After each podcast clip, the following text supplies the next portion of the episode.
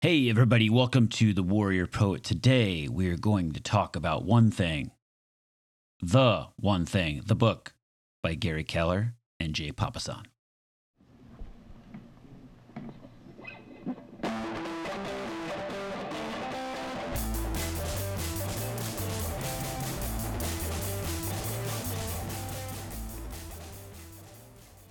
Greetings, ladies and gentlemen. Today is going to be a little bit different on the podcast. As you may have noticed, for those of you who have stuck around since episode number zero, been around the breeze block, where, by the way, I still haven't received a takedown notice in song from Alt J. I'm still uh, waiting on that, although I don't look forward to the legal fees. For those of you who have stuck around that long, you may have noticed that the podcast has become a little more informal, a little less structured a little less artistic on the word by word basis. And I've done that not because I'm lazy, although I'm lazy, just like everybody else. I've done that more because I think the current format fits my authentic voice a little more. That being said, I do try and prepare good content for this audience, things that I really care about and can learn about, and hopefully share with all of you in ways that improve your lives or get you to think or even push back on me. Increasingly, I've had this idea of doing something even more extreme, which would be to publish every day and do some sort of plog a podcast blog, if you will. I'm sure I'm not the first person to come up with that idea. And there are podcasters who are much more prolific than this humble host, but it's an idea that stuck with me uh, for the last bit, and I'm strongly considering it. Please let me know what you think. Consistent with that theme of being a little less structured, today is going to be a little different in that I want to talk about a book that I recently read. We talk about books a lot here, but this is going to be just kind of some musings and takeaways. Musings sounds kind of douchey, I realize. I'll stop using that word. It's going to be some takeaways, though, from that book, The One Thing, which was in every single airport forever in the days where people actually flew places. It probably is sitting in a bunch of airport bookstores now, very lonely and dark, and just waiting for someone to come pick it up one day. Gary Keller is the author, as I said earlier. And it does say that there's a guy by the name of Jay Papasan, which I just think is an amazing name. We could come up with so many nicknames for that. I think Big Poppy is probably the uh, lead there. You could really do some sort of Japanese twists with the san at the end. So, uh, you know, kudos to whoever the first person named Papa-san was. I like to think about origins of last names. There, ha- there was like a, an original last name uh, person for everybody on the planet, really, right? At, at one point, we all just had sort of no names or grunts, and then we all had given names and surnames are kind of a modern invention. So uh, there was one original person who went by Papasan.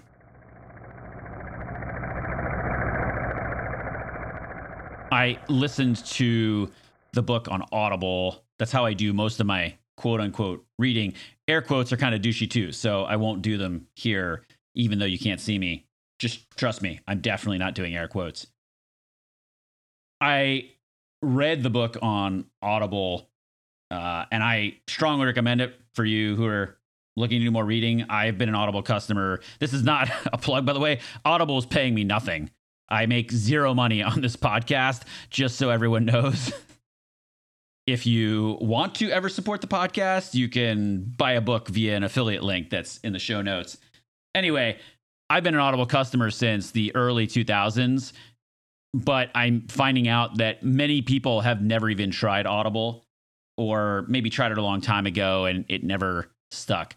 It's a fantastic way to read. Some people say that they read a lot faster than they can listen. But you know what? There's a speed setting on there. So have at it. One note for any Audible listeners when you listen to the one thing, which fast forwarding to the end here, I do recommend the book. So if you do listen to it, the narration is not by the author, and that's fine. It's a little wonky when they switch back and forth between the female narrator who sort of just comes in for headings and subheadings and takeaways at the end of each chapter and the main narrator. It reminds me of Dune in that way. I listened to Dune finally. I'm one of the last people on earth, uh, at least in the middle aged white male tech category. I'm like the last person to ever read Dune. And uh, that, that narration was uh, pretty weird. Okay, so you're probably wondering, what is this book about? No, you're actually not wondering that because it's pretty obvious what the book is about, right? And that's the reason I didn't read the one thing forever is because I have this problem where if a book has a title like that, I immediately assume I know everything about it because it's completely obvious.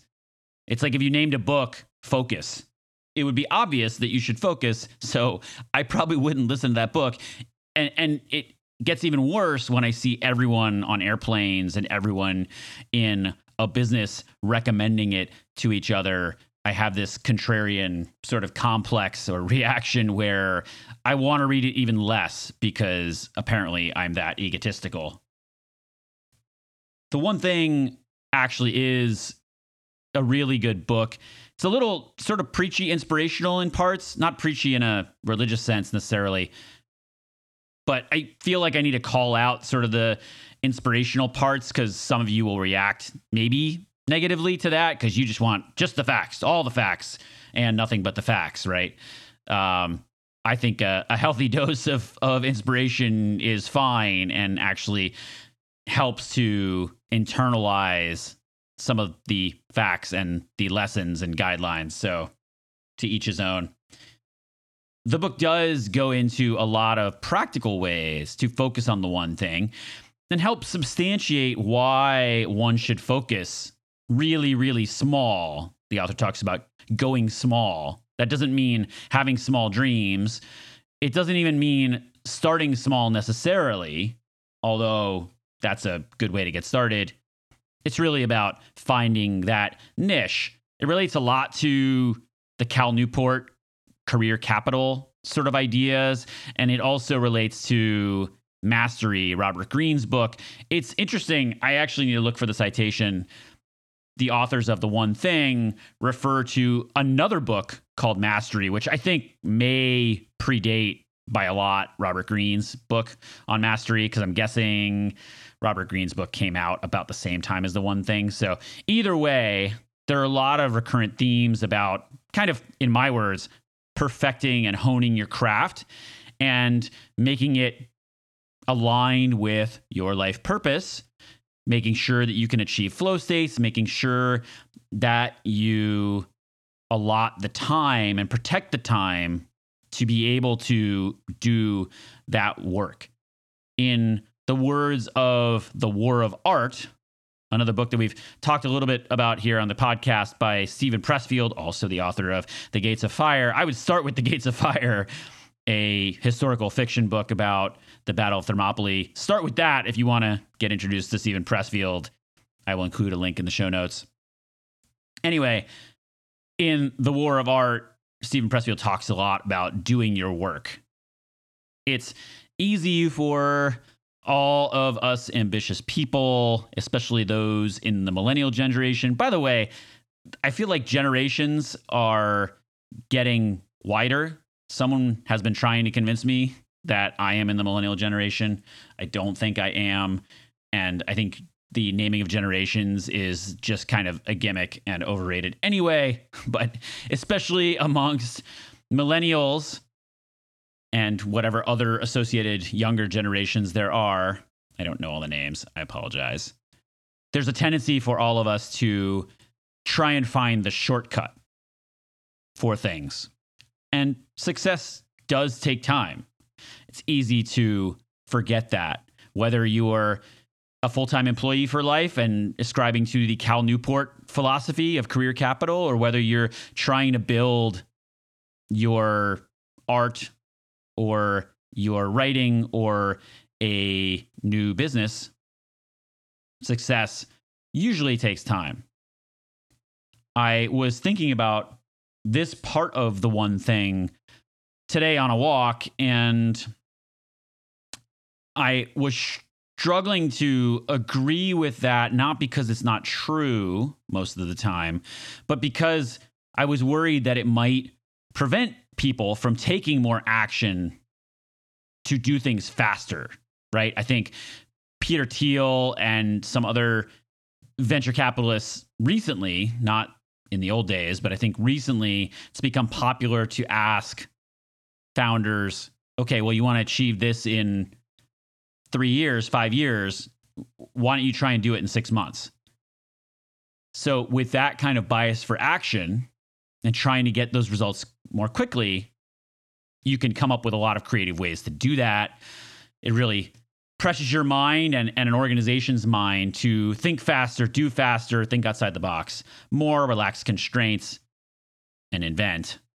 So, how do we square these two things? The examples that I cited just now, they seem to indicate that there actually are shortcuts, right? So, what I've come up with in my mind, at least, is a framework to say, or a principle in the Ray Dalio language, a principle that says for strategic decisions or life choices, assume there are no shortcuts.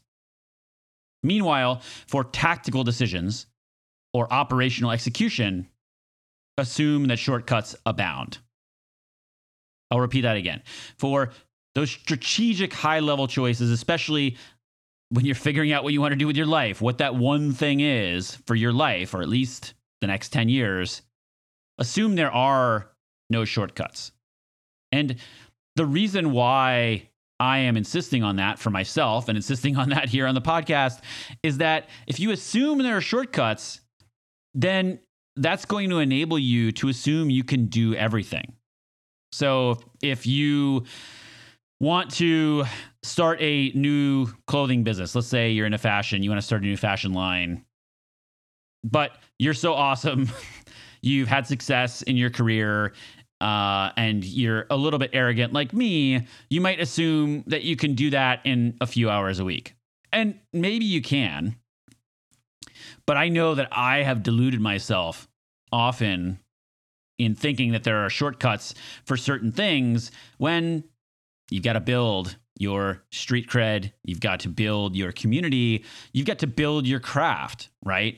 So when making that life choice about what your one thing is, then assume there are no shortcuts. Meanwhile, when it comes to actually executing day to day, and especially in the more tactical scenario, meaning like the low level details, you should assume there are tons of shortcuts.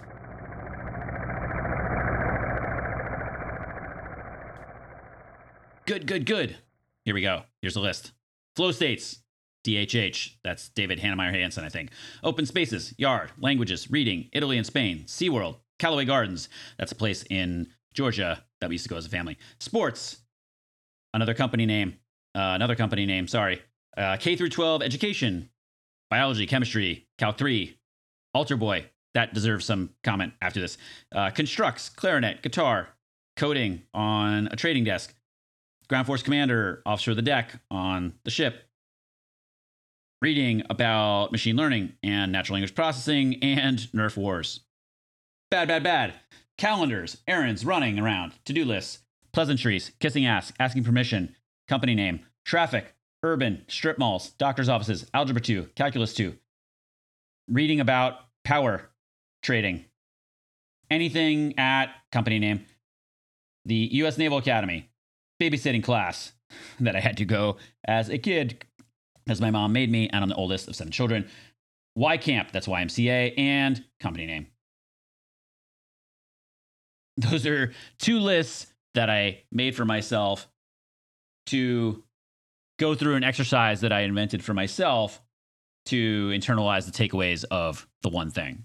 And at the top of this sheet, it says who I am. And there's a good list and a bad list. Good list being things that I've loved doing or at least been in some sort of flow state or felt some sort of mission and purpose. And then there's the bad thing, the things that just suck the energy out of me.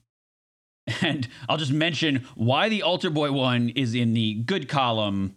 Uh, well, so good thing is that I never had anything happen to me, and I've just got to uh, make sure and note here that um, the atrocities, if that's the right word, of the Catholic Church over numerous decades, who knows, maybe millennia in the realm of sexual predation uh, is is just um, I, I can't I can't say anything more than use the word atrocity. Uh, luckily, none of that ever impacted my life. Um, but you know, there was a sense of purpose there and mission and participation in the community. So that's why that is in that column.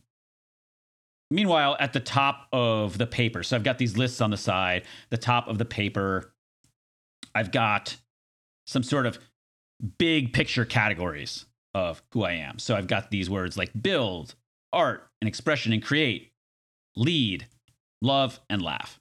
So this is part of the exercise that I've been doing in terms of in terms of figuring out the one thing. Meanwhile, I've got another paper that has my spinning plates on it. I've been encouraged by a loved one to detail all the spinning plates that I have going at the moment, which is way too many. So I need to go to that who I am to define purpose a little more tightly and narrow down the spinning plates. And then finally, I really like this exercise that I'm doing on this last sheet. I will probably end up publishing this on thewarriorpoet.com at some point I've got the sheet called Living Big because it sounds kind of cheesy, but the authors of The One Thing talk about that a lot. I've equated that to big purpose. Having big purpose in life will allow you to live big.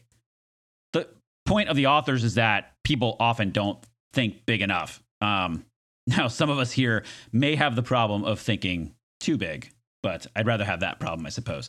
So in the bottom left corner of the page, I've got full time employment. And then up the page diagonally to the northeast of the page, if you will, I've got things like consulting is the next stage, and then coaching after that, and then maybe doing some social media and occasional writing. And then there's sort of another track that's just, for example, the food business. You know, there's like franchise business, then you own your own restaurant, and then you start a restaurant franchise that's not necessarily sequential. Those might be choices that you choose in the beginning. And then going on a separate track, there's okay, regular writing in a podcast. And then beyond that, like kind of quote unquote real businesses, like a business with employees and infrastructure that you can make money where you're not on the clock. And then underpinning this diagonal line that goes from southwest to northeast on the page there's a big building block called assets. assets allow us to do things and produce in the future. You can think of it like capital. It's kind of got a similar financial definition. It's easy to lose sight on things like assets and scale. And one thing that I've been trying to do is reconcile my love for expression in terms of writing and the podcast with the desire to achieve scale and have income producing assets and assets that allow me the freedom to express more. It's kind of a means to an end problem that I personally have.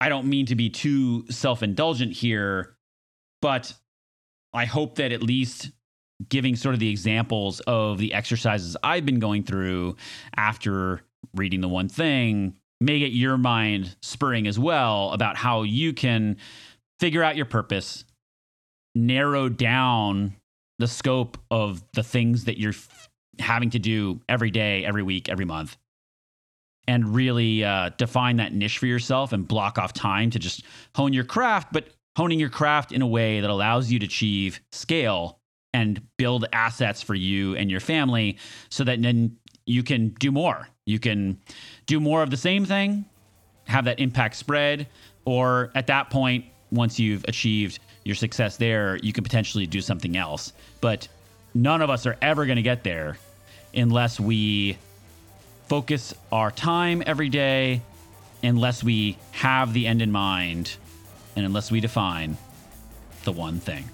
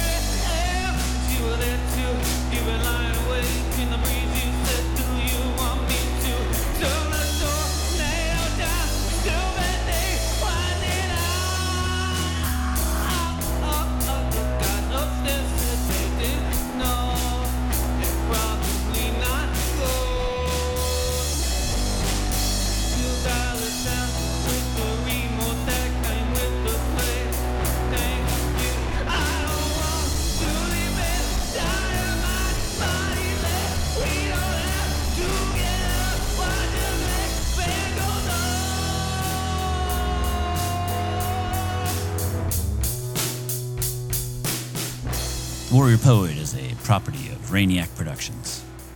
If you like The Warrior Poet, there's more great content on Instagram. Follow Sri, The Warrior Poet, on Instagram. That's S R I, The Warrior Poet. You can also get to know me on a personal level by following Sri Actually on Instagram as well. The Warrior Poet is produced by Laddie, with special contributions by Spoonman and me, Sri.